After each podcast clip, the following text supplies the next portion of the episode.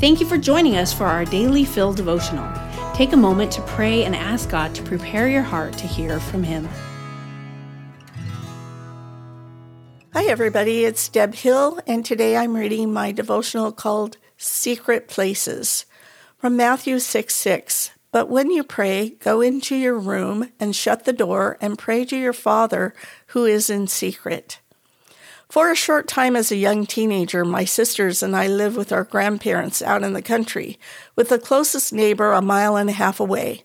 I loved it. My favorite thing to do was climb the hills behind the house, cross the creek, and watch for deer, or take paper and pen with me to write my thoughts. I loved the woods, the earthy smells, the quiet sounds, but most of all, the aloneness. I could talk to God or just appreciate His amazing creation and sometimes even get lost and have to find my way home. Like David in Psalm 131, I could say, I've calmed and quieted myself after time by myself in my secret place. I love the picture in Mark 1:35 of Jesus getting up very early in the morning while it was still dark, leaving the house and going off to a solitary place where he prayed. Does this mean Jesus never wants us to pray out loud or with others? No, he often prayed so others would hear, and praying with other believers encourages and comforts us. God knows how noisy and chaotic our lives have gotten. We rarely sit still, and when we do, we are either being entertained by the television or are being bombarded with images, ideas, and notifications on the little screen of our cell phone that never leaves our side. Hence, he tells us to go to a secret place, shut the door, where we can be still and focus on him alone without distractions. Jeremiah 29:13 tells us, "And you will seek me and find me when you search for me with all your heart."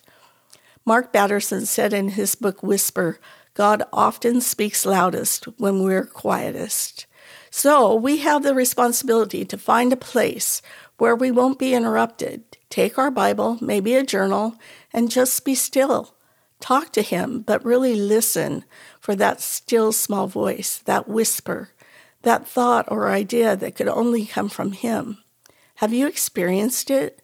It makes you want more, but it requires something of us. It might require getting up earlier to spend time alone with Him in prayer and in Scripture, or sacrificing something in your day for that time. That doesn't mean we can't talk to Him while we're driving, cleaning the house, or any other time, but there is a difference when we go to a secret place or shut the door and seek Him with all of our heart I know my heart soars when my adult children call or grandkids, so I can only imagine how my Abba Father feels when I seek him and want to listen to his voice.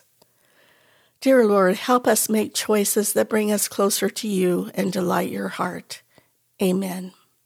Thank you so much for listening today and have a great rest of your day. Daily Fill Devotionals is a ministry of Emmanuel Faith Community Church.